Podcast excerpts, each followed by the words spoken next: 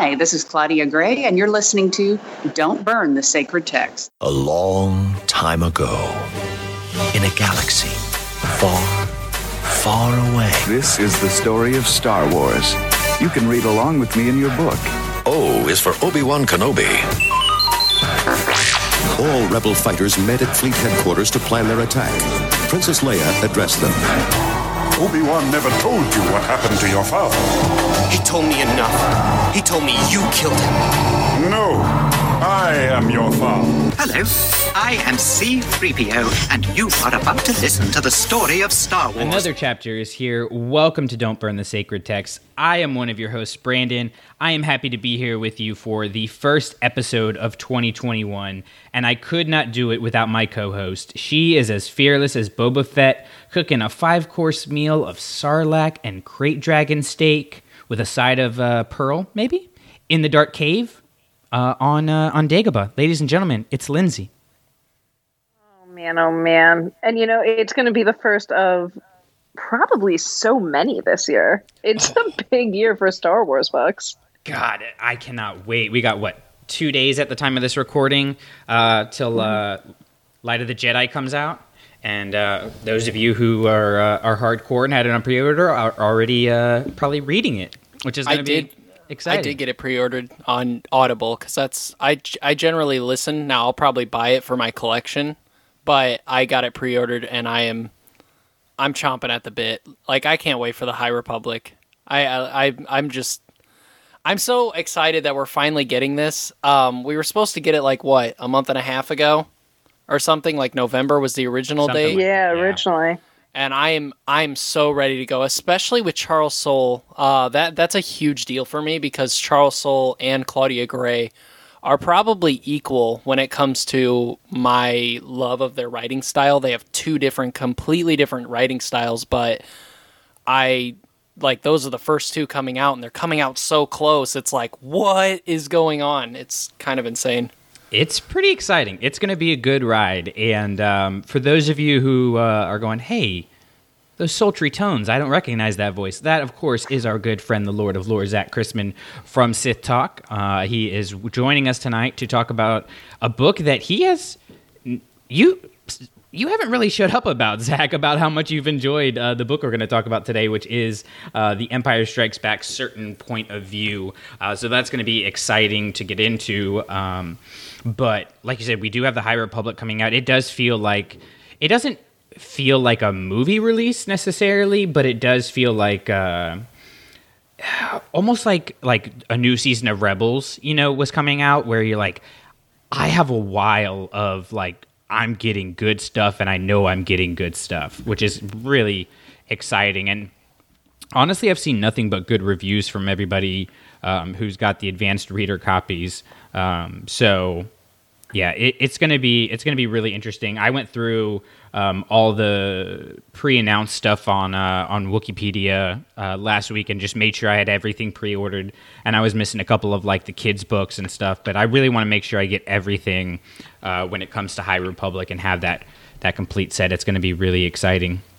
Yeah. Um, I uh, I um, with the High Republic, uh, I I just hope that Lucasfilm doubles down. I think that this is going to be a big time era, and I love the way that they're marketing the Mandalorian as the same time or the different shows. This is the same timeline as the Mandalorian. This is in the timeline of the High Republic. I'm I just hope that they double down on it. I'm excited for what's to come, but I hope they double down on it. Well, and I think uh, with having the acolyte announced during the High Republic era, like I think they feel pretty confident in what they've got. Uh, because if you think about like they've pre-announced a lot of stuff uh, where they're like, we're going to do this and we're going to do that, and then they've disappeared. They've gone to different things. They, you know, uh, directors got fired. All kinds of like just craziness behind the scenes. Um, the Rian Johnson trilogy, you know, was announced before the Last Jedi came out, and we still haven't heard anything about that. Um, so the fact that they they haven't released any High Republic stuff and they're already announcing uh, something else during that era is it's it's definitely a confidence builder, and I'm I'm really looking forward to it. But we'll get into that. We'll get into that later. We got a lot to talk about today, and uh, I want to talk about real quick, uh, just do a quick little cheap plug. It is the new year, and uh, so of course, kids are heading back to school from break, and um, hopefully, I feel like this is going to be a, a year where it actually feels like we're starting a new year in 2021 instead of just going back to a school year. And so, with that in mind, we wanted to um, help kids out and help teachers out and really help them understand and know that they are are loved and appreciated and that we uh, care about their education and that it really does matter uh, through these these hard times and that even when maybe everybody else isn't looking out for them, we are taking those lessons of Star Wars and and looking out for them. So we will be running our uh, Return of the Reader fundraiser uh, coming here uh, next week, actually, uh, starting on January 11th, running through the end of the month. And this is going to be really cool because we're going to be doing a raffle, and so um, there will be links available on our uh, website, on our Facebook group, uh, Star Wars Clashing Sabers, on Twitter at Clashing Sabers, everywhere uh, we're at, you'll be able to find it. Uh, but you can just enter the raffle. Uh, you can decide how many entries you want to buy. You can get entries for sharing, free entries for sharing, uh, and then you'll be in the drawing to win. I think we're at 10, 10 things right now. We've got three uh, paintings from uh, Roberto Venegas, Roberto underscore draws on Twitter. we have three Vanessa Marshall signed Hera posters, or prints rather. Uh, we have two Amy Ratcliffe signed books, a Jason Fry signed book, and uh, an advanced reader copy, speaking of the High Republic, of uh, Test of Courage signed by the author Justina Ireland. So if any of that interests you, or if you just want to be a good person and help out some kids, um, 100% of those funds raised will go to buying and shipping books um, to to students across the country. So stay tuned for that. There will be more on all of our shows for that. And like I said, all of our uh, links will be available anywhere we are at. But that's next week. We got this week. We got this book, Empire Strikes Back Certain Point of View. And there's so many stories to to talk about in this book and honestly i would be okay going through um, each of the stories because I, I, generally really liked this book uh, which I was not expecting, um, honestly. And uh, but that's going to take that that would take it a little bit too long. So we're going to do our uh, top three, bottom three format, and each of us is going to to share our three uh, least favorite and our three favorite stories in in the book. But before we do that, I kind of wanted to just get general impressions for you guys. So, Lindsay, compared to uh, the A New Hope certain point of view, how did you feel about Empire Strikes Back? Was it equal, better, worse? Where do you stand on that? You know, in my gut reaction is that it's better. But I think the I don't want to say issue because I enjoy these books, but the the thing that caught me off guard with the New Hope one was actually it, how do I say this? It was not the subject matter, but the tone. We'll say that the tone of a lot of them felt more joking, a little bit less serious than I had thought it was going to be. When this was announced, I was like, all 40 of these stories are going to change the game. And sure, two or three of them did and really added a lot of character depth, but I wasn't expecting, you know, the mouse droid ones, things like that. So A New Hope kind of caught me off guard in some sense, whereas this one being more prepared going into it, understanding what it was we were getting, made it not even just a more enjoyable read, but kind of a faster read because it was like, all right, here we go. I'm gonna I, I know what I'm getting into. Let's just dive in. That's a good point. I hadn't thought about the fact of like knowing what you're getting into going into it and how that might affect it because I I really enjoyed this one and I kind of chalked it up to the fact that there's more characters that we kind of know uh, and had spent time with in other places and in other situations. Yeah. So yeah, that's actually that surprised me, and and I'm only going to say because I know it wasn't any of my top or bottom three, and I'd be hard pressed to imagine that they're even either of yours. Um, but there's some stories where the characters are so closely related in the um, dark myths and fables that we had come out this year too. And I was like, I'm really surprised that they're using so many of these characters in these short story formats and kind of just recycling through all of them. I I kind of thought going into this one it would be more similar to the New Hope one where it really is way way out there left field characters. But this one like the a lot of the characters were pretty close to the story and in things that we had seen before.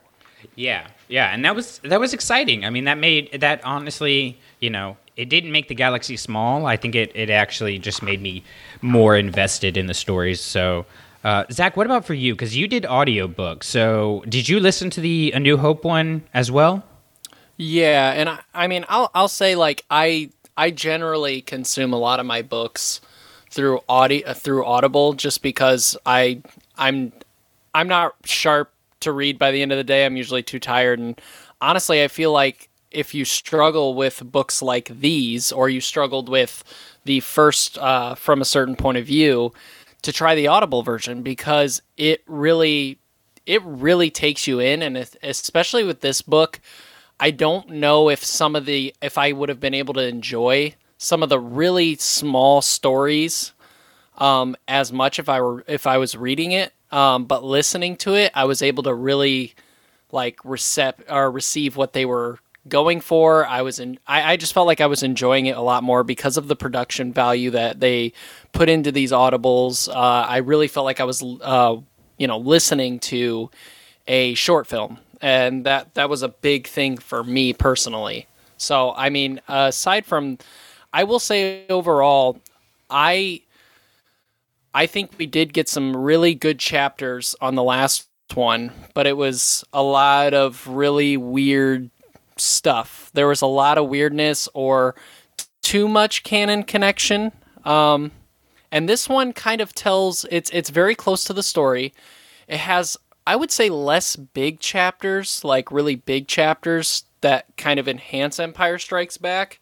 But when they are, they're big and but the small stories connected are much much better. There are so many little tiny stories that when you at least when I was listening, I would hear the title and I'm like, "Ugh, this is probably going to be a throwaway one." And it shocked me, surprised me. I wanted more from these characters a lot of the times. So I, I always left wanting more of these characters that I just met. Um, which is a good sign because I know I didn't feel that way the last time. I really I listened to the Yoda chapter of A New Hope last time and the From a Certain Point of View, um, or not from a certain point of view, I'm sorry, Master and Apprentice. That I still listen to. It's the best one in that book for me. But these had a lot more fun, smaller stories. And I really appreciated that because if you're going to do a book about smaller points of view of this movie, make it great. And I think overall they did. Yeah, I, it, it was a lot harder for me on this one to find my bottom three, and uh, even my bottom three, they're not like terrible stories uh, that I was was struggling through for the most part. So let's go ahead and delve into it. And uh, Lindsay, I'll start with you. We'll, we'll start with our bottom. And for those of you who have uh, not listened to a top three, bottom three format before, basically what we're going to do is we're going to go through our bottom three stories, which is basically ones we either didn't enjoy, uh, didn't think were worked or would change, that kind of thing. Uh, and then we will get into our top three, which is our favorites or the ones that we thought uh, were were most important or most effective. So, Lindsay, start us out with your number three of the bottom. All right, so kind of similar to you, my even the ones that I picked for my bottom three, it's not so much that I just hated them. It really was they were throwaway ones for me, if you will. Um, but I think my my number three bottom would have to be the Whills Strike Back. and I know I said before, yep. And here's why because I know that I said before that after the New Hope one, it's kind of easier to understand what it is you're getting into and set those expectations. But I'll never ever forget getting that copy of A New Hope from a certain point of view and seeing that there was a chapter called, you know, The Whills or whatever it was, and just getting so excited for that story. And normally I will go in and take little peeks at the final pages. And this one I was just so excited I didn't at all. and to get it where it is just that kind of spoof chapter was just really disappointing. And I feel like I just relived it all in this one. Like if you're gonna if you're gonna have a chapter about the Whills, do it right, do it justice. Don't have it as that throwaway, and especially don't have it at the very end where I just read 39 mediocre to great stories and then just have this joking one where where I feel like everything up before that is just null and void. And there is a weird like it's the crawl at the end instead of at the beginning that they're going through and yeah. It's not very like it's not very well defined what the Whills are. Like yeah, that that whole situation was kind of kind of weird to me. Um I don't know. I don't know. It, it, just yeah, I'm with you. It doesn't really it doesn't work super great. Um, I think maybe if we had more of a like um, the Whills were actually like retelling the story instead of there's this weird back and forth between two characters that we don't we don't even know who the characters are. We're just like, are these the Whills and they're arguing, or is this the Whills telling something that's an outside? The Whills are the outside force telling this story. Like it's it's kind of a weird dynamic. So I get where you're coming from on that. Um, Zach, what about you? What's your your bottom number three? Well, this is going to be fun. Um, that was my bottom three. That was that was number three on my on my list, and my my views are generally the same as yours. Um, but I would also like to add that I think it was. It, it doesn't get much better with Audible. Actually, it's even more jarring because it's just you think you're gonna get the Whills, and that's why I was so excited. I, I must have forgotten about it the the chapter last time in the last book. Um, so when the Whills strike back, I'm like, okay, there's going to be a shift in the force. You know, after this movie, there's going to be a huge tide. I want to know what the the Whills are, what the force is doing, what is going on with that metaphysical part of Star Wars that we don't get. And it it it simply was just me forgetting the way that they do it but I was so off-putted because you're making the metal the metaphysical part of Star Wars, the part that I love the most when it comes to Star Wars, you're making it a joke. And I get everything should be fun, but there was a lot there was enough fun things in this book and I would argue that there wasn't enough like real meat. When you got it, it was great and it was amazing. But I don't know, I just I kind of thought the Whills should should have been something to be taken yeah, serious it, because they it do. feels like sacrilegious, right? It it it really does. It's. I and, and that's really all I can say. Honestly, is Well, like I was it- really excited for something. Could it be a commentary more so on maybe how we, you know, create the we make these stories holier than thou, and we take them a little too seriously? No, because they're they are the Whills are the holier than thou part. It's it's also I I'm not saying like I was actually mad or upset because I wasn't, but it's taking um, the serious end of Star Wars and something that generally would change uh, the tie. It's taking the religious part of Star Wars and making a joke out of it. And fans are so hungry for the Force because we haven't gotten a whole lot of it that it was just a chapter I was looking forward to. And it's like, oh, yet again, we make fun of the Force, we make fun of the Jedi, and we make fun of the Tide. I, I don't know. I just didn't See, because here, here's how I kind of read it in my head, and maybe that made me not uh, like really dislike it as much as you guys. Is I was reading it more like the uh, the Greek gods in the Disney version of Hercules. You know, where they're kind of yes, they're the the Greek gods and they're all powerful, but they're also a little like silly and goofy. Um, and so maybe reading it, maybe the way I read it in my head, kind of influenced because I, I didn't love it. Uh, I wish they had made it more of an actual like this is how the story has impacted the force and uh, you know the Whills are basically the force telling you how the events have altered you know the the course of the future or something like that would have been would have been cool. Right. And so with my with my thoughts on the Whills, uh, I guess what I'm trying to say is the Whills were like a fun thing that George Lucas was going to put in, but then took out. And when Disney got Star Wars, they kind of doubled down a little bit on the Whills, and they're kind of a force MacGuffin, much like the Mortis. You know what's going on with the family during the Empire Strikes Back, or you know stuff like that. Like they're they're kind of a MacGuffin, and we don't know a lot about them. So when you use them sparingly, but when you're using them, you're making them a joke. It kind of defeats the fun mystery of what they are supposed to be. That's what I'm trying to say.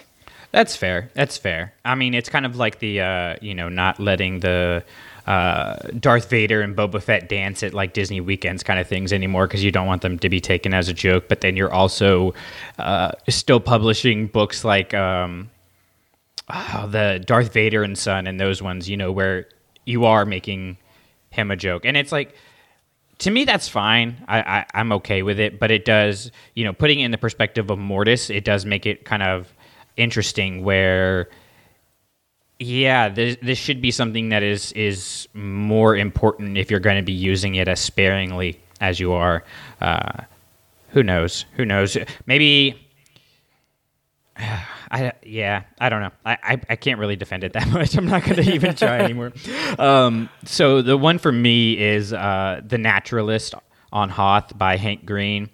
Um, this is the one about the basically the the Tauntaun keeper and. I, I appreciate the idea of this person who is outcasted from their family relating to these animals that are considered not important in the whole scheme of the galaxy but I don't think that connection was developed strongly enough, and I don't think it really hit home. So it's not that this is even a bad story. It's well written. It's well thought out. It's just not a good one. Uh, I don't even want to say that. It's not an interesting one, um, considering we already had a really good story about the Tauntaun and the Wampa earlier in the book. And one of my my issues with these certain point of view books, and I brought this up with uh, A New Hope is spending too much time in one place. We spent like in A New Hope, we spent like seven chapters in the cantina going to all these different people instead of spending more time in the Death Star trench run or things like that that really mattered. And this one, I felt like we we spent too much time in the setup on Hoth rather than the actual things that move the story along on Hoth. And like I said earlier, uh, you know, with the with the characters Empire is this movie where you get a bunch of really interesting side characters, and you li- you have a bulk of them on Hoth for the battle between the rebellion and the Empire. So I wanted more time with those people um, who, I guess, are I don't want to say matter because. Um, you know, there's a there's a story in later uh, about the the cook, you know, and he ends up having a, a, route to save people, and and that's an important like people matter kind of story. But I wanted more time with the people who were in the trenches. You know, like I would have liked to have instead of this have a chapter about one of those people we see going into the trench or you know whatever. So it's not that this was a it was a bad one, but it just it it was superfluous and it's not as good as the one surrounding it. So it kind of just fell completely flat for me. Yeah, man. I will say this was actually my number two. Oh, okay. Well, tell us why. I mean, it's it's kind of those similar reasons. I felt like we spent so much time on Hoth, and this didn't really give us anything new. Especially because I think it's it's not in my top three, but I actually really enjoyed the one. I think Amy Ratcliffe did it, where it's um like the reporter who's yes. following the rebe- the Rebel Alliance around. I felt like that meant to be a very similar setup, but with more meat to it. And this was kind of like the the diet version of that. This was like the gluten free version of that. Yeah, I mean it. That story with uh, you know the propaganda person from the rebellion that Amy Ratcliffe wrote. Yeah, like that was. It's like my number four. Not even. It's like my number three and a half. It just barely didn't make my list because it was it was great. Um, and yeah, like I said, like it's the things it's surrounded by on Hoth are done so well and so effectively that maybe reading this in isolation it would be okay. You know, if it was something that got like released on StarWars.com on its own as a fun little, you know, here's a short story from Hoth or whatever. But when you look at it in the scope of things, it, it does kind of it kind of falls on its face. Uh, Lindsay, did you have anything else to say on on that particular one? Not really. It, Okay. it felt like the probably the most of a throwaway for me. Yeah, that's fair. That's fair. Uh, so Zach, that sends it over to you, buddy, and you're number two. Um, so I'm, I swear I have a heart. Um, but my number two will be "She Will Keep Them Warm" by Delilah Dawson. Wow! Oh Listen, my! it no, it's you'll, very well written. I just didn't care. I'm sorry. I kind of get that, dude. And like, What? Brandon Are will you tell kidding Delilah, me? No, and you know, you know, Delilah Dawson is probably my favorite Star Wars author, which is like, I, I love her so much. I really do. I freak out over her, and that's why it kills me that I didn't like that story more. But that and the like the Tauntaun ones and and the droid ones, like these are the stories that I don't necessarily care for in these books because they make it seem a little bit sillier. Yeah, I mean, animal, eh, like, obviously, I'm not saying, like, animals don't matter in Star Wars. Of course they matter. But what, I guess what I'm trying to say is when I'm watching Empire Strikes Back, I don't want to be like, oh, that little Tauntaun in the background getting blasted. Yeah, I, I know where they are from. And he's got a little family too, man. That, that That's just too much sadness. That's like, that's like, Marley and me. Like, I don't want to feel the Marley and me sadness when Tauntauns are getting blown up. It's a little too close to home. And I just, like I said, it's very well written. I just did not need it at all. Yeah, It's not that it's yeah. bad. I will reserve statement. But I want to hear the statement. Oh, the state the statements are coming. Um, but I will. So you're so not reserved. Okay. this is the last time I'll be on this show. He'll never invite me again. No, I'm more shook that like Lindsay's doesn't have Delilah Dawson because. I love Delilah Dawson. I was sh- I actually, actually, you know, let me say this before I forget. But you're gonna notice in my top three, I really and truly thought it was gonna be like the Christie Golden one, the Delilah Dawson one, and maybe like the Ke- Cavan Scott one. You know, like the the typical the hard great. Star Wars authors. Yeah. And and what shocked me was as much as I loved all of them and you know John Jackson Miller, all of them. I think my top 3 are all kind of new to Star Wars. Interesting. Um, now I'm looking at mine. My mine's uh, two out of three. Okay. Well, I'll let I'll let you guys decide what the one third is. But Now until I'm then, wondering because I actually, yeah, I actually was trying to guess what your top three would be because I was like, there, there's going to be so much crossover. Probably, probably. Um, I'll be.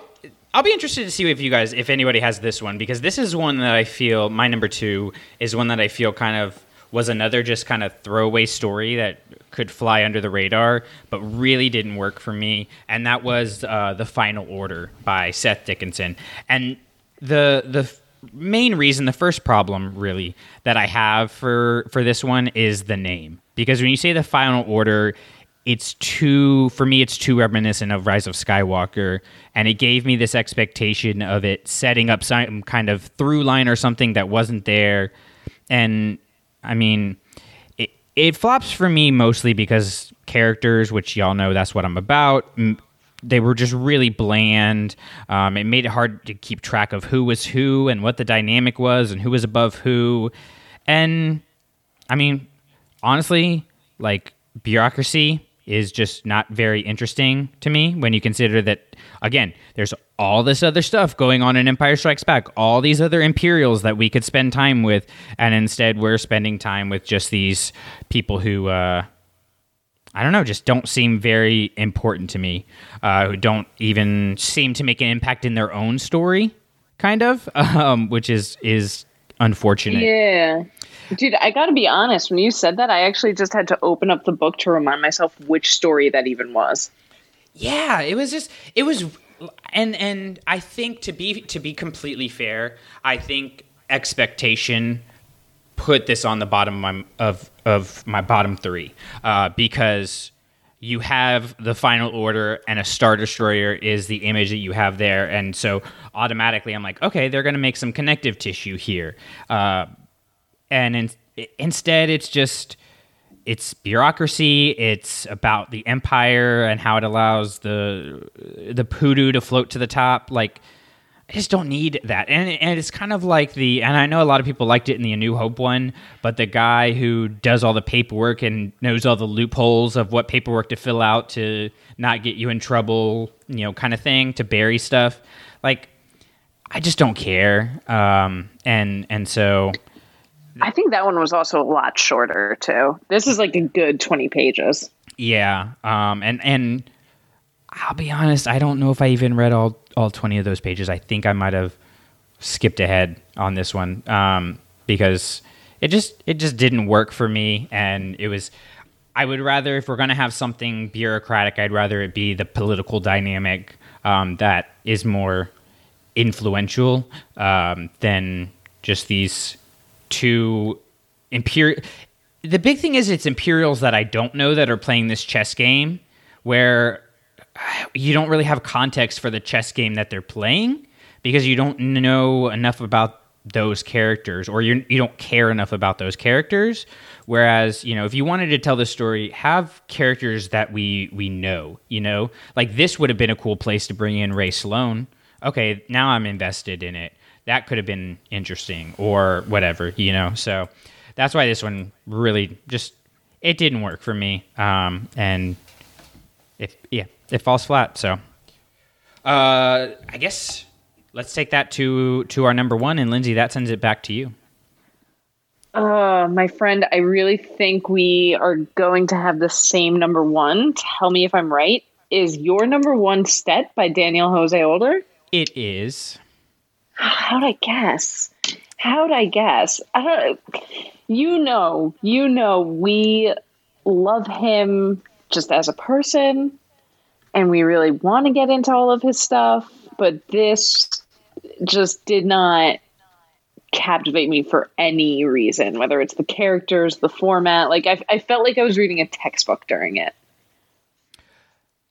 Yeah, uh, I wouldn't say textbook. I do want to. I do want to echo your statement before I jump into into that and just say like, yes, I I love Daniel Jose Older. Like he seems like he's a, a really great dude. Um, and and I am 100% behind them giving leeway to write different kinds of Star Wars pe- uh, stories. You know, like I want I want risky storytelling even if I don't like it. I want people telling their yeah, and he takes on voices really well. Yeah, like he what he does, he does really well. He does like excellently, and, and that is like Last Shot is like some people's favorite book, and that's awesome. Like that's that's great, and I want it to be. Um, and so just since we are going to critique this as our number one, I want to just make sure that's said because I really do like Daniel Jose Older, and I really do like that they are bringing him back in regularly. I think he,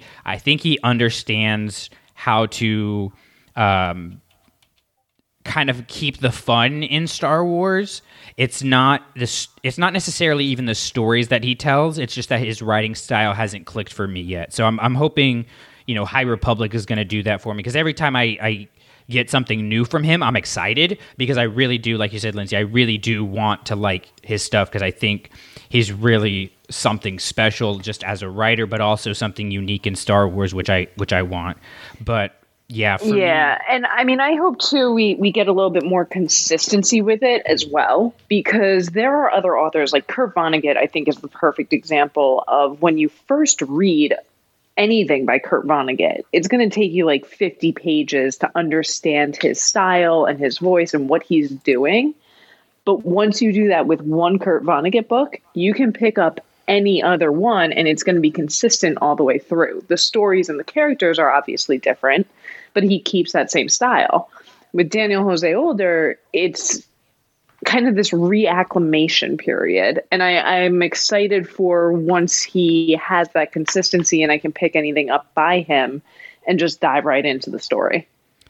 Yeah, and and I think that was part of the reason that I wasn't really too into the story was it was such a diversion from everything else that it was like there wasn't enough time maybe to recalibrate because like obviously we were gonna get every single bounty hunter uh, in this book. Like, there's no way they were gonna write this without all of those bounty hunters.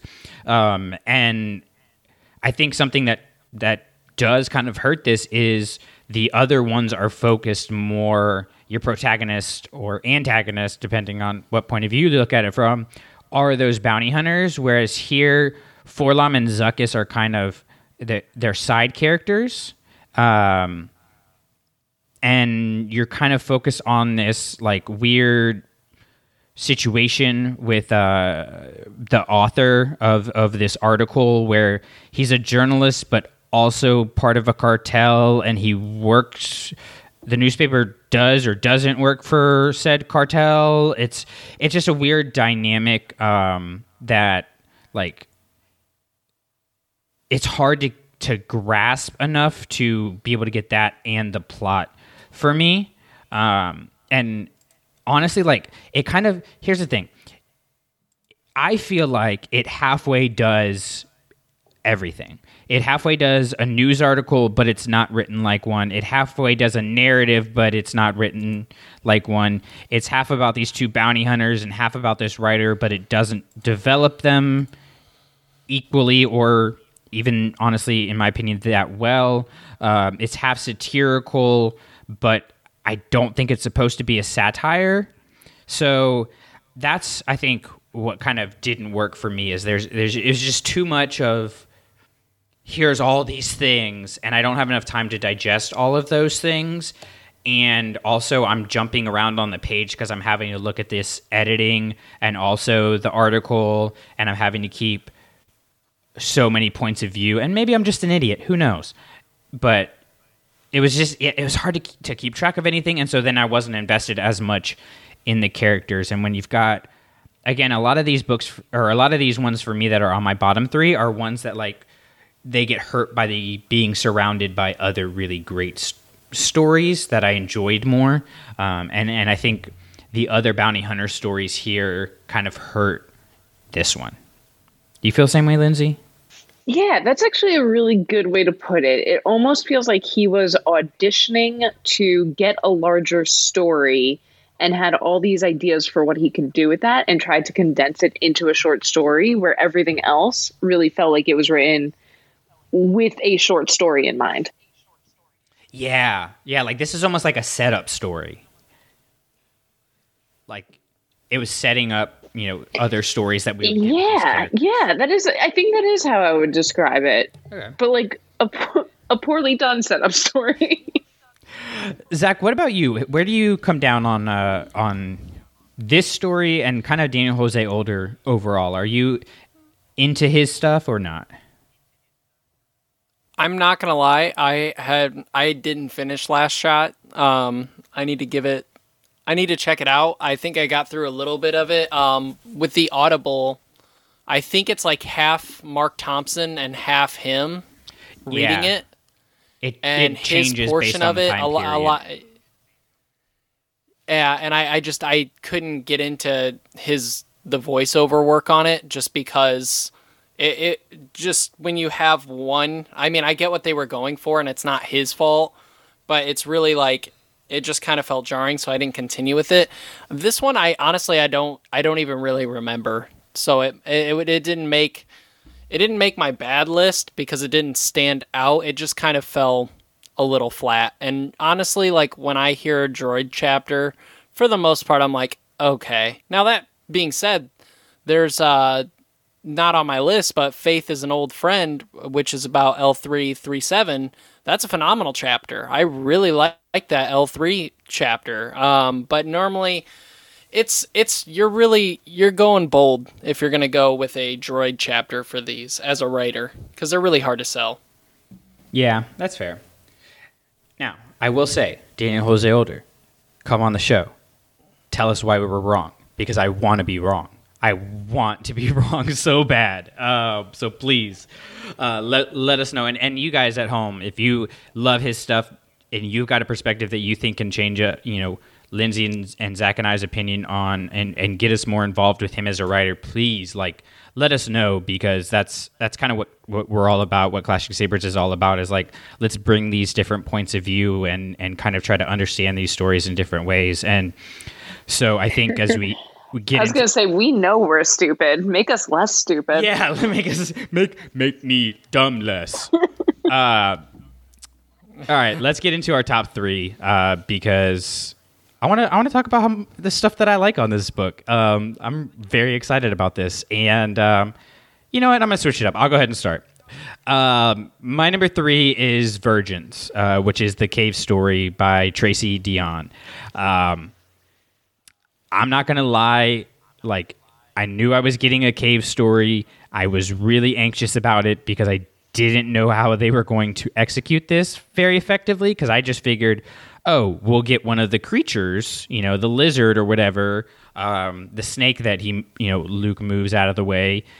And I didn't really like the creature stories in in A New Hope certain point of view. So uh, I think writing the story from the the cave's perspective was not something I considered. Uh, I well, actually, I did. Uh, I, will I'll say I considered it to be too outlandish. Like it wasn't even on the list of possibilities, and uh, I was wrong.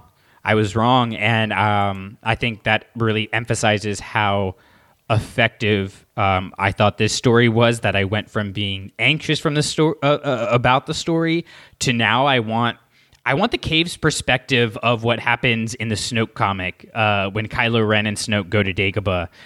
I want I want that story really bad. So um, hopefully we get that sometime in the future. But I like this idea of the dark side giving consciousness to the cave, um, and in a way, for me, and I think like again, you know, your own perspective kind of affects how much you like the story. I made the connection of the the consciousness of the dark side building the cave into this actual being as a link to Palpatine and Rise of Skywalker and the dark side rebuilding Palpatine. Um, that like it's not this uh, snap and you're there situation because that's not how the dark side works. But there are are these breaking points like Anakin in Palpatine's office where the dark side corruption just kind of comes to fruition, uh, which is kind of where the cave is at in uh, in Empire Strikes Back. And yeah, I just I I really I, I'm really shook by the fact that Dude, like, this was this was my number two. was it okay. I re- yeah, I love three. this one, and I really liked it because I mean, it. Boom! Look at us go. I mean, Zach, I don't know about you, but you and I, we are so similar in the sense that we do like. We talk about this all the time. That mythical, that religious aspect to Star Wars. We even already discussed it tonight. But this, I feel like, did it in such a unique way. So I like this subject matter itself. I also just like when things challenge me. This was a challenging read, not because it was bad, but because it was so thought provoking. You know, it took me a hot minute to realize what was going on and that it was that perspective. And then once I realized that, it was like I had to immediately go back and just reappreciate everything. So this is easily my number two. And furthermore, like when you when you break it down, like if if somebody was like, "Oh, what's that chapter about?" It's like, "Yo, bro, turns out the cave had a mind of its own," and they're like, "Eh, all right, that's cool." And it's like, but when you actually uh, listen to the chapter, read the chapter, it's done very very well because you can say, you know, the cave has a mind of its own, and it's like, okay, I've seen that in like every horror, you know, story ever, and it had a depth to it. The cave had a relationship with the planet that wasn't cheesy or dumb. It, it, was very complicated but very deep.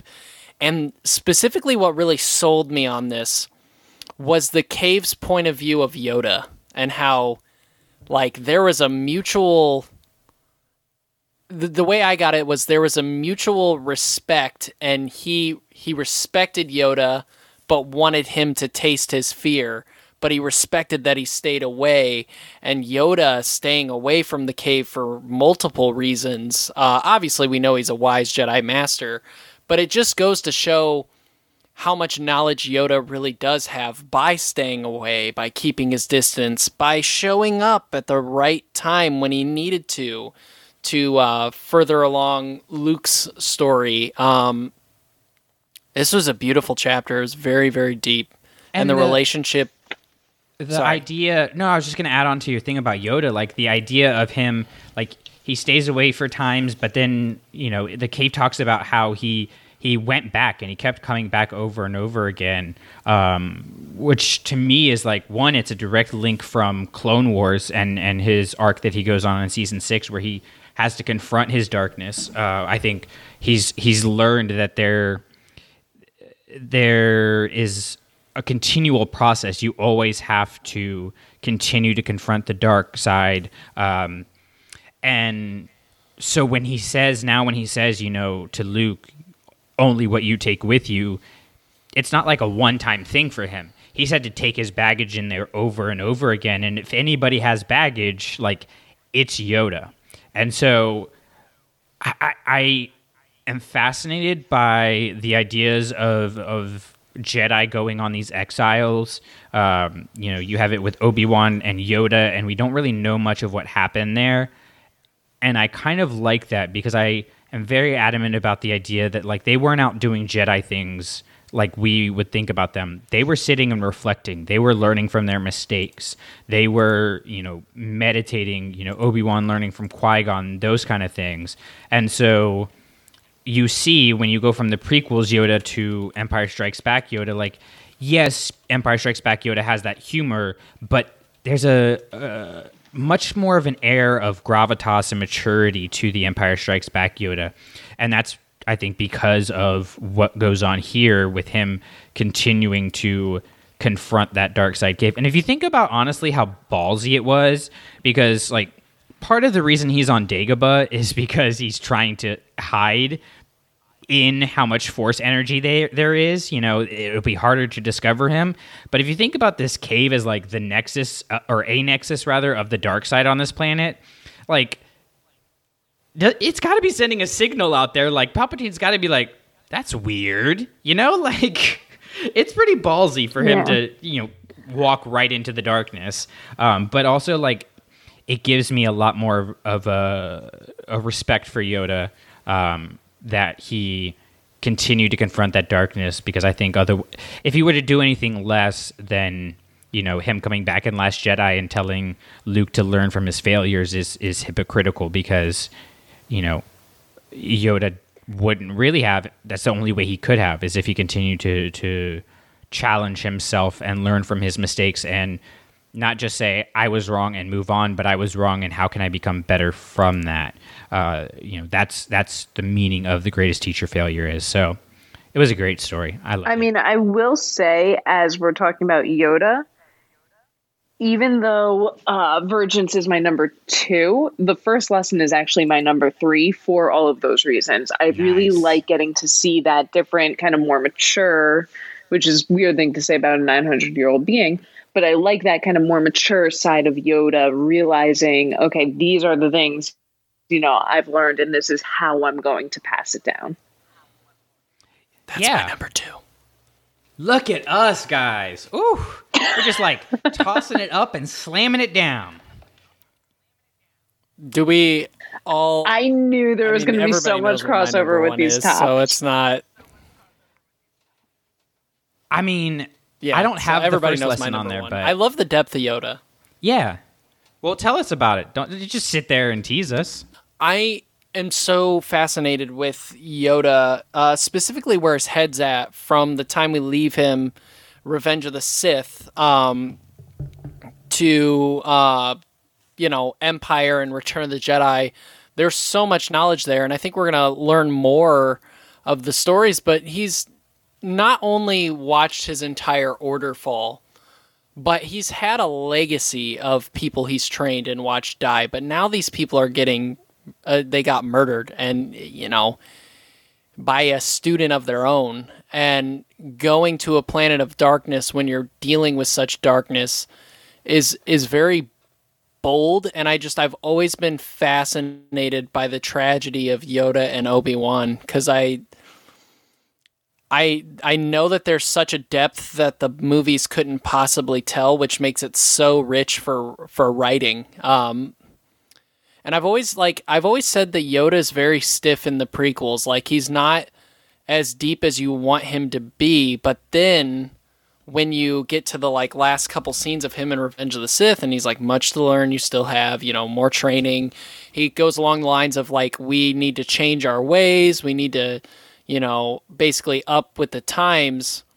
I want to know what he feels he did wrong. And, and that's immediately like in Revenge of the Sith when he starts talking about stuff like that and Qui-Gon that's when I start really getting interested in Yoda as a character it's pretty much post Revenge of the Sith on. That's where my interest for Yoda really grows because he is a leader who failed and he's still fighting and he deals with the turmoil just like everybody else does, but the way he deals with it is much different than Obi-Wan's. Obi-Wan's got like like guilt and and Yoda's got guilt too, but it just feels different. I don't know if that makes any sense. It does, and I mean it. It, it even feels different in the chapters with them. You know, in in Obi Wan's chapter, it's yeah. There's there's more of the the regret is haunting him. You know, it's like it's. I think it it the singular regret is is Anakin for Obi Wan, right? Like that's his his focal point in terms of like letting the galaxy down. And because the 30 years or 20 years, however long it was from, you know, the end of Revenge of the Sith to where we're at in Empire Strikes Back, that's a, a you know, quarter of a human lifespan or so. It's like a tenth of, of Yoda's life. So or, not even, you know. Um, so I, I think Yoda has more of an ability to look at the actual bigger picture and not just the bigger picture of just his life, but then also, you know, like you said, Sam, there's there's something missing with prequel Yoda. It's like you can tell he's wise, but he's not the same. He doesn't have that same uh, wizened uh, Jedi Master that we have in Empire Strikes Back, and I think both of these stories do a good job of showing you how his perspective has changed and how, as a result, his influence on Luke is going to change. Um, you know, and and how we even get a little bit of Luke, you know, going, oh man, maybe maybe Master Yoda was right. So there's a lot of interesting stuff surrounding like how you get from that point A to point B, and so I like having I I, I want a, a lot of mystery kept with it because I want it to be like, how did that happen? How do we become that? And that be a discussion point. But at the same time, getting stuff like this in little sprinkles is is really good. Um, so I think that covers both of y'all's two and three, right? Yep. Okay. So then that puts me at number two, which is gonna go back to one that was brought up earlier, which is Faith in an Old Friend, which is the L3 chapter by uh, Brittany Williams. Nice. And yeah, I I really like this one. Um, it actually started as my number three, but then moved up once I started taking notes because I just really, really adore this story. And I want to point out, like, before getting into like why I really like this story, that L3 in the books and in the movies is portrayed very, very differently.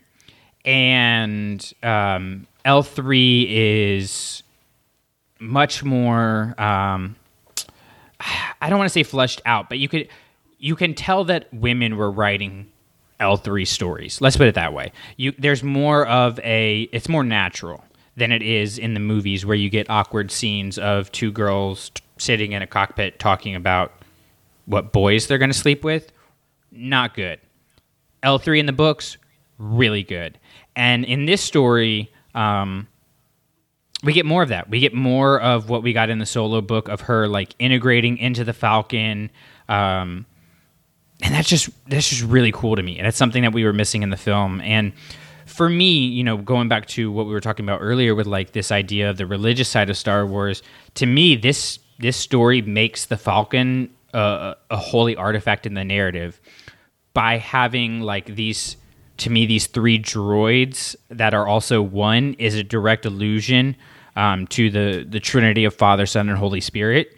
Like I don't think it's a direct like one to one, but I don't think you can have in the modern world three beings that are also one not be connected to the idea of um, religion. You know, I like I said, I don't think it's directly saying like Star Wars supports Christianity necessarily, um, or doesn't. I'm just saying like there's that direct illusion there, and that works really well on a meta level because for so many of us, an important part of Star Wars is the religion, um, and Star Wars in some ways is our religion, if you will. And now in universe, you have this idea of the ship being more than just this old ship that gets you know made fun of for being a hunk of junk, but also made it through um, all this stuff. It, it really is.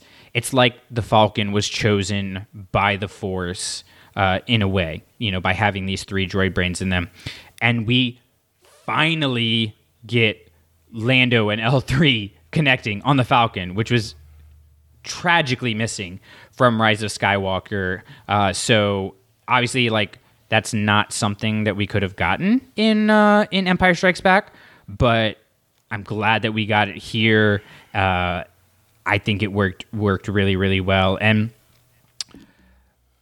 aside from all that, just to kind of close out because I know I'm rambling here, it's just a lot of fun. L3 is hilarious. The dynamic between the three droid brains really works.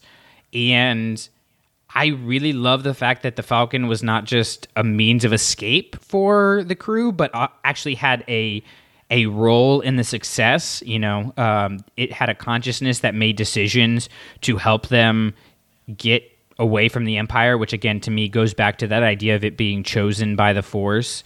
Uh, in this case, to protect these characters that would bring balance.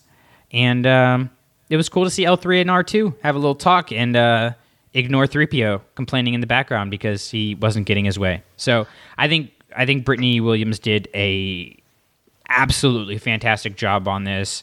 It hit on every single level for me.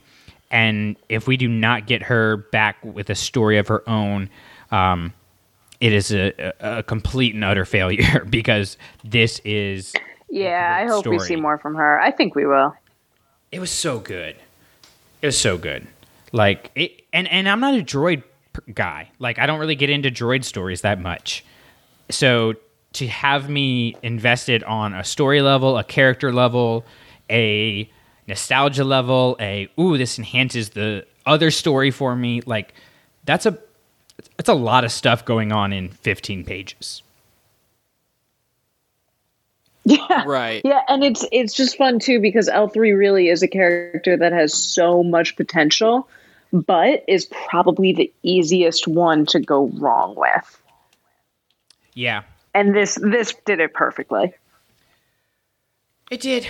I love it. Yeah, I'm I definitely like this chapter a lot and I like I said I I normally don't really care for the droid chapters. Um but I think it's also the personality of L3 is so wild from different droids. You have your HK 47 um, in the Old Republic that's like very die, meatbag, die, which is amazing. And you got um, you got plenty of different droid personalities in Star Wars, but there's like I don't know, I just find I just the humor, the way her droid brain works, it works and I do agree with you. I think it adds to the the special the uh, the uniqueness of the Falcon and why the Falcon is the Falcon. And I think it, you know, Solo was riddled with a lot of things that even though I love the film, it's a lot of fun.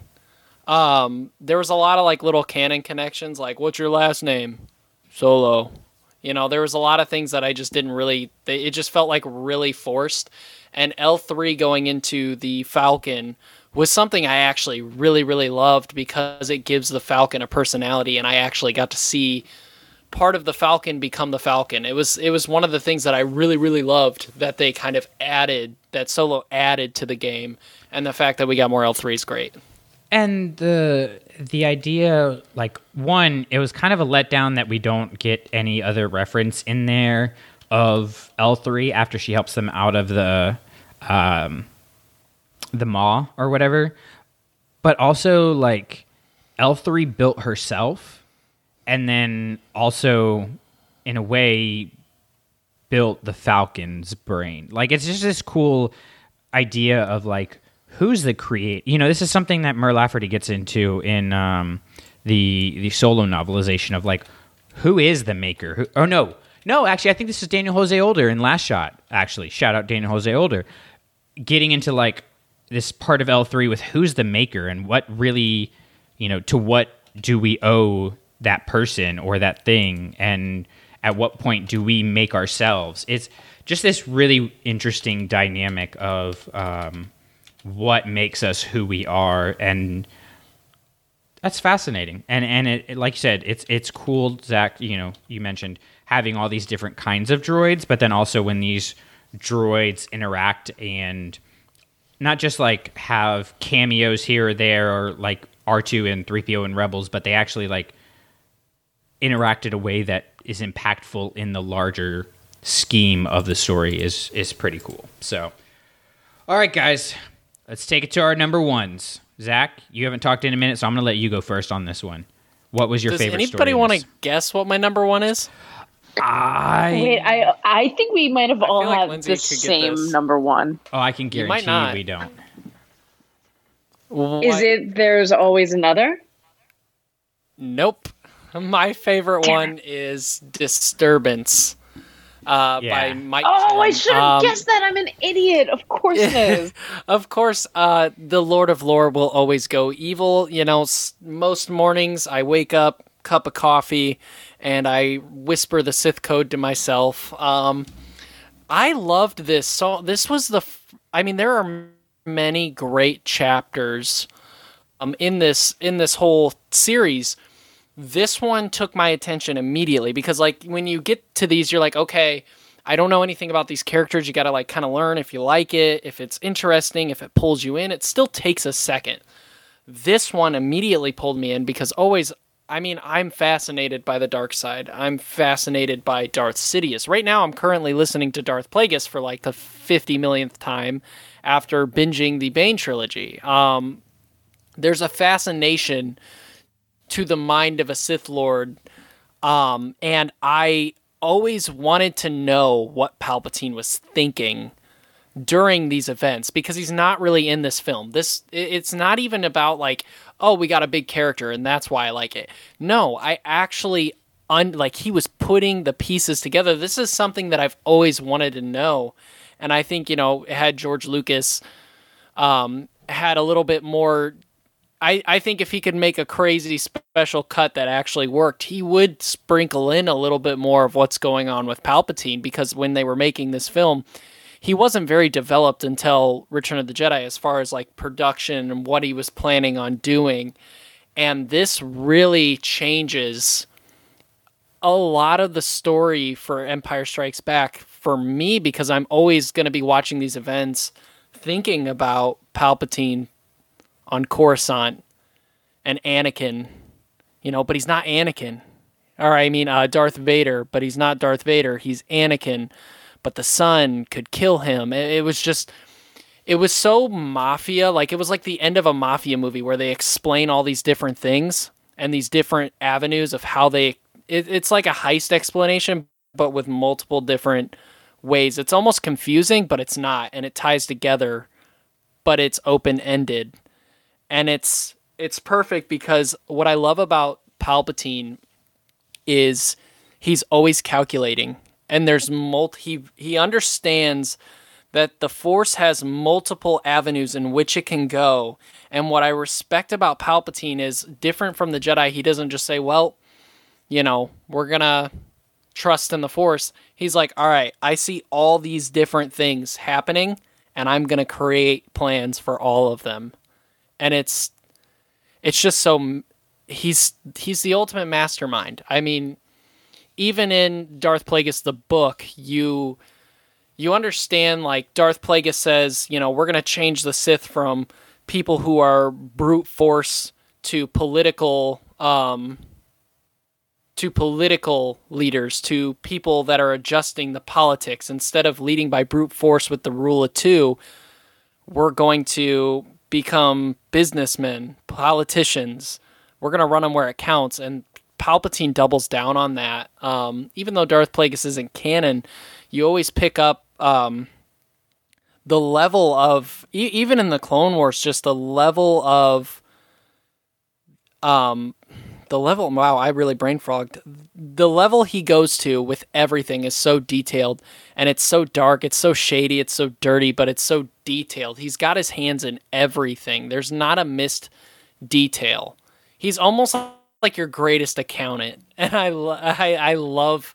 I love Palpatine in this way of him just this this entire um chapter just throws in all these different connections. It just like, it messes with my mind like even talking about it. Yeah, cuz it's like you the thing with Palpatine is you always know what's going on, but you also don't know what is going on. Like you you know what the basic plan is, but you have no idea how he really is making this all come together, which is, you know, one thing that makes it so rich for storytelling, like we get in Clone Wars, where you can kind of see this develop, uh, you know, in the long, the the slow burn, if you will. Um, but yeah, this story works really well because you get like you know what's up, you know where this goes, you know where it leads, but also there's that mystery of do I really know what's going on? Or in this weird way, is Palpatine manipulating me to make me think I know what's going on? You know, it's like this is vicious cycle he kind of sets you up in, which is, um, yeah, it makes it really, really interesting and getting more about him. Like that's one of the things that was was really cool about like Shadows of the Empire back in the days. You got more of Palpatine. It was just a little bit, but you got more of Palpatine in the Empire Strikes Back kind of time uh, and his machinations and his plotting and things like that. So, yeah, it's not my top, but it was a, it was a great story. Absolutely. Lindsay, what's it? What's top of your list? I mean, it was there is always another, and that's because it has the you know the force elements and everything. But this story just nailed Obi Wan Kenobi. I think it just it got the humor, it got the gravitas that we need. It was it was absolutely perfect, and I was so shocked because I give me a second because I want to double check who the author is, but I'm pretty sure it's an author who was their first foray into, if not Star Wars completely, at least Star Wars kind of like adult writing. I don't know if they've It's done Mackenzi any kid Lee. stuff or any comics. Is that that's a new name for Yeah, me? that's- that's Has she done anything else with Star Wars? Not that I no, I don't think so. I mean, it would have to be something very, very obscure. Yeah, no, but I'm not but seeing to anything on her have published this work. be nothing, yeah. So to have this be her entry point and be able to take probably the most complex character just because it's been around the longest and we've seen him through so many iterations. And just get the voice so well where i really did kind of chuckle throughout reading it. But at the same time it was it felt important and it felt like a big big story without feeling heavy or hard to get through by any means. And it it felt good that you know uh, Obi Wan was still thinking about Anakin and the mistakes that he'd made with Anakin, but you could also tell Yeah. he wasn't thinking about it in like. Not that he was like a woe is me kind of way Yeah, he wasn't like still still sulking about it, or he didn't feel like okay, I messed up this one time, so I can't do it right the next time. No, it was again going back the greatest teacher. there was an failure is. acceptance to it He yeah had accepted it, and he was applying it to how he was uh, handling Luke and, and approaching his his training of Luke. Because you know, even though he is, Yeah. you know, not physically there in Empire Strikes Back and Return of the Jedi, like he he still trains Luke in in a very real way, and so to to see him doing that and considering those things that have come before in a way to me like this kind of like it melded the prequels Obi-Wan and the uh, original trilogy Obi-Wan uh, really naturally. You know, like how it made me really excited and i mean i'm already really excited but it made me even more excited for the kenobi show because i'm so interested now in how did we get here and i yeah. think this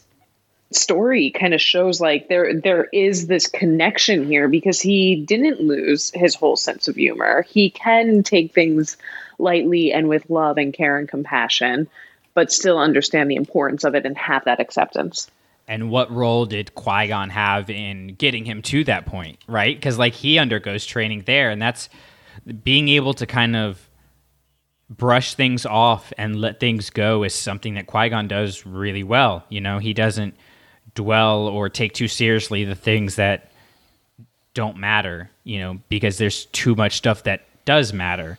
And so I think you kind of get that dynamic a little bit more with Obi Wan here, which is pretty cool. Absolutely. Um, I think I think the relationship.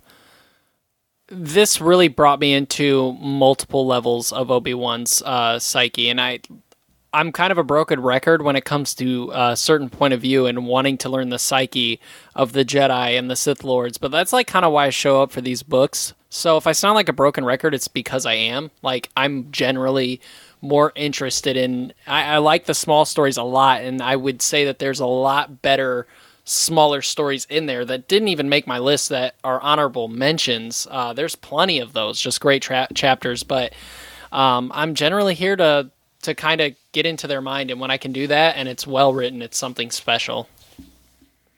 And I think I think that this definitely qualifies on so many levels for that. Um, honestly, like both of y'all's were were pretty good, pretty good number ones, but you were wrong because the best story in this book is She Will Keep Them Warm by Delilah S. Dawson.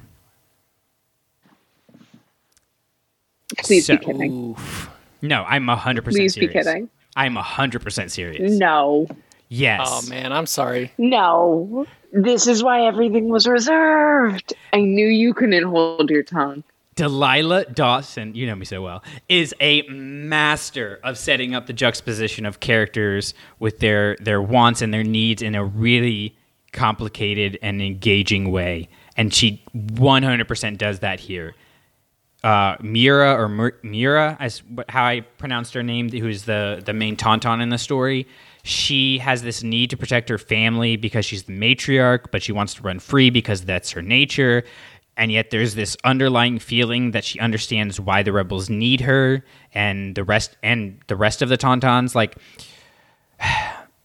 to me it's like they're like a dog being able to sense when you're scared or anxious which is kind of like what my dog does for me like he can't consciously identify why i need him he just knows that i need him and to me that's really really cool and it sets up for these characters it sets up this interesting push pull i think um, at least metaphorically, between the rebellion and why they're fighting in the first place. And like, sure, the Empire are bad guys and they should be stopped, but why? Why go through all this struggle? Why have all these people give their lives? Why go through all that struggle when you know the chance of dying is really, really high? And at the end of the day, it's for your kin, it's for your tribe, it's for the next generation so that those kids can have a better life. Uh, and to me, just my my metaphor brain was going all over the place uh, with this one, and I won't lie. Like the the moment that makes this story is how it ends. Like I don't know another author who could so effectively make a joke, a gut punch. Uh, give an emotional close to the moment, uh, foreshadow, allude to other stuff, and make an effective uh, conclusion and metaphor. Nobody else can do that other than Delilah S. Dawson with literally, she will keep them warm. It hurts so good. Um, and for me, it was the most emotional, impactful part of this book. And it delivers that one line just delivers in a way that, that none of the other stories were able to touch afterwards. So Yeah, I did not expect it to be my number one. But like you read, you you read Disturbance, and you read There's Always Another, right? I- like you you read them. 100% read them. Yes, I 100% read them. They are much more my kind of stories. They are much more um, important to the overall story of Star Wars. 100% agree that one of those should be on my list. But Listen, I'm gonna really say that uh right, and I'm I'm not gonna comment any more of my critiques of this because the way you explained it was really good. Um I I it's just it literally it just wasn't you know, it wasn't for me. And it's that's and that's the thing. It's not not a a story that would be for me normally either. Like I literally couldn't care less about the Tauntauns, and now I'm like, she gave her life for them. Like it's just I don't know. To me, it was very very layered um, in a way that the other stories didn't hit as as well in, in terms of like But do you need that kind of guilt when you're watching Empire Strikes Back? Like, do you really want to feel Yes, I like do. you I really want to let that door open? I want you the want pain. the pain of like the random tauntauns all the just getting blown up. Give me all the pain. It's terrible. all the tragedy, all the agony. I'm a glutton for punishment. I just can't believe you're. I'm still digesting that you were serious. That that was your number one. Yeah. But like, I mean, great defense, beautiful defense of it. Can't argue any of the points that you made. But like, it's your number one. Yeah, yeah. I mean, I am as surprised as you are, but it's the one that didn't move. Like there were other things that came in and out of this list. you do not sound as surprised as I. I mean, I've had some time to sit with it. Like I literally, what I did when I was making this list is I like went through each with post-its, and if it like could make my top list, I put the post-it at the top. If it could make my bottom list, I put a post-it at the bottom, and if it wasn't, then I just didn't put a post-it. And there were a lot in the top. Uh, Disturbance was there. Um, the uh, Yoda, the the the first lesson was there, but like at the end of the day, there's just something about these stories and this one in particular that just it gave me what I wanted in terms of um, telling me a story on Hoth that I didn't know that I couldn't have gotten anywhere else, but also speaking to uh, the the greater themes that are being presented in that particular part of the story. So I'm 100% not kidding, and I completely understand that I am in the minority about having this anywhere near the top of of the book. But yes, I loved it. But you also have to understand, Lindsay's been hanging out with the Sith Talk boys for a while now, and I think some of that dark side energy is now rubbing off on. It's contagious. She's becoming. It is. It's very contagious. Becoming a cynic. We have to balance it out now. We got to have more uh, light and dark going on here. Well, nothing was more fun than we were on Sith Talk talking about the Mandalorian. She was like, "I actually have some complaints," and I was like. Oh, all right. Get into it. Like, come on. Have a drink. Let's talk about it. That's uh that's what makes all this fun, you know? Like Attack of the Clones is some people's favorite movie, guys. Like it's great. I love it. I love it. And that's what we are all about is uh looking at those certain point of views, if you will. Uh and when Return of the Jedi a certain point of view comes out in what, like what that would be, like three or four years, then uh we'll be here to talk about why the Sarlacc chapter is the worst. And I'm putting that in writing right now. But until then, you can hear all of our stuff, whether it's Sith Talk or Clashing Sabers, Starships, Forever Star Wars, and of course, Don't Burn the Sacred Text right here on the network. You just had to click that little subscribe button and you will be good to go on whatever podcatcher you are listening to. And you will want to stay tuned. Uh, you will want to check out show notes and all of our social medias, uh, which are all linked in the show notes because we will be putting links for our fundraiser where you can uh, purchase entries to win some really great, unique, one of a kind um, Star Wars collectible items. And the cool thing is uh, you can get it for, you know, $10, which is not something that you can get in other places. So make sure you stay tuned for the return of reading, and uh, we will be back with more information on that. Until then, Lindsay, if they wanted to find you, where can they find you at? You guys can find me. I will be re entering the internet just for this fundraiser to make sure that it is absolutely as successful as we uh, expect it to be, just because there are so many great things to win. Um, so you can find me on Twitter over at the Lady of Lore or in our Facebook group, Clashing Sabers. And Zach had to run, but don't forget to follow him on Twitter and Instagram at SithTalker25. And um, we also have an Instagram that he's running at Clashing Sabers. So uh, just a final note that we will have more information coming soon about our fundraiser, the Return of the Reader. But if you would like to support us regularly, check out our Patreon. We are going to be getting up more content there for you um, soon. 2020 got a little bit away from us, as it did everybody, but um, we are excited about what we have going on there. So until next time, keep reading, keep writing, but whatever you do, don't burn the sacred text. Alright, by this point, you know how this goes. Their stuff, their stuff, our stuff, our stuff. Not associated with Lucasfilm. Kathleen Kennedy, give me a call. Dave Filoni, I'm there if you need me. Our thoughts, they're our thoughts. They don't reflect Lucasfilm or anybody else associated with this stuff. So, if you don't like it, we're sorry. If you do like it, great. Let us know either way on iTunes, on whatever podcatcher you're listening to us on. Rate us, review us, share us, tell your friends about us, and dadgummit, whatever you do, just don't burn the sacred text.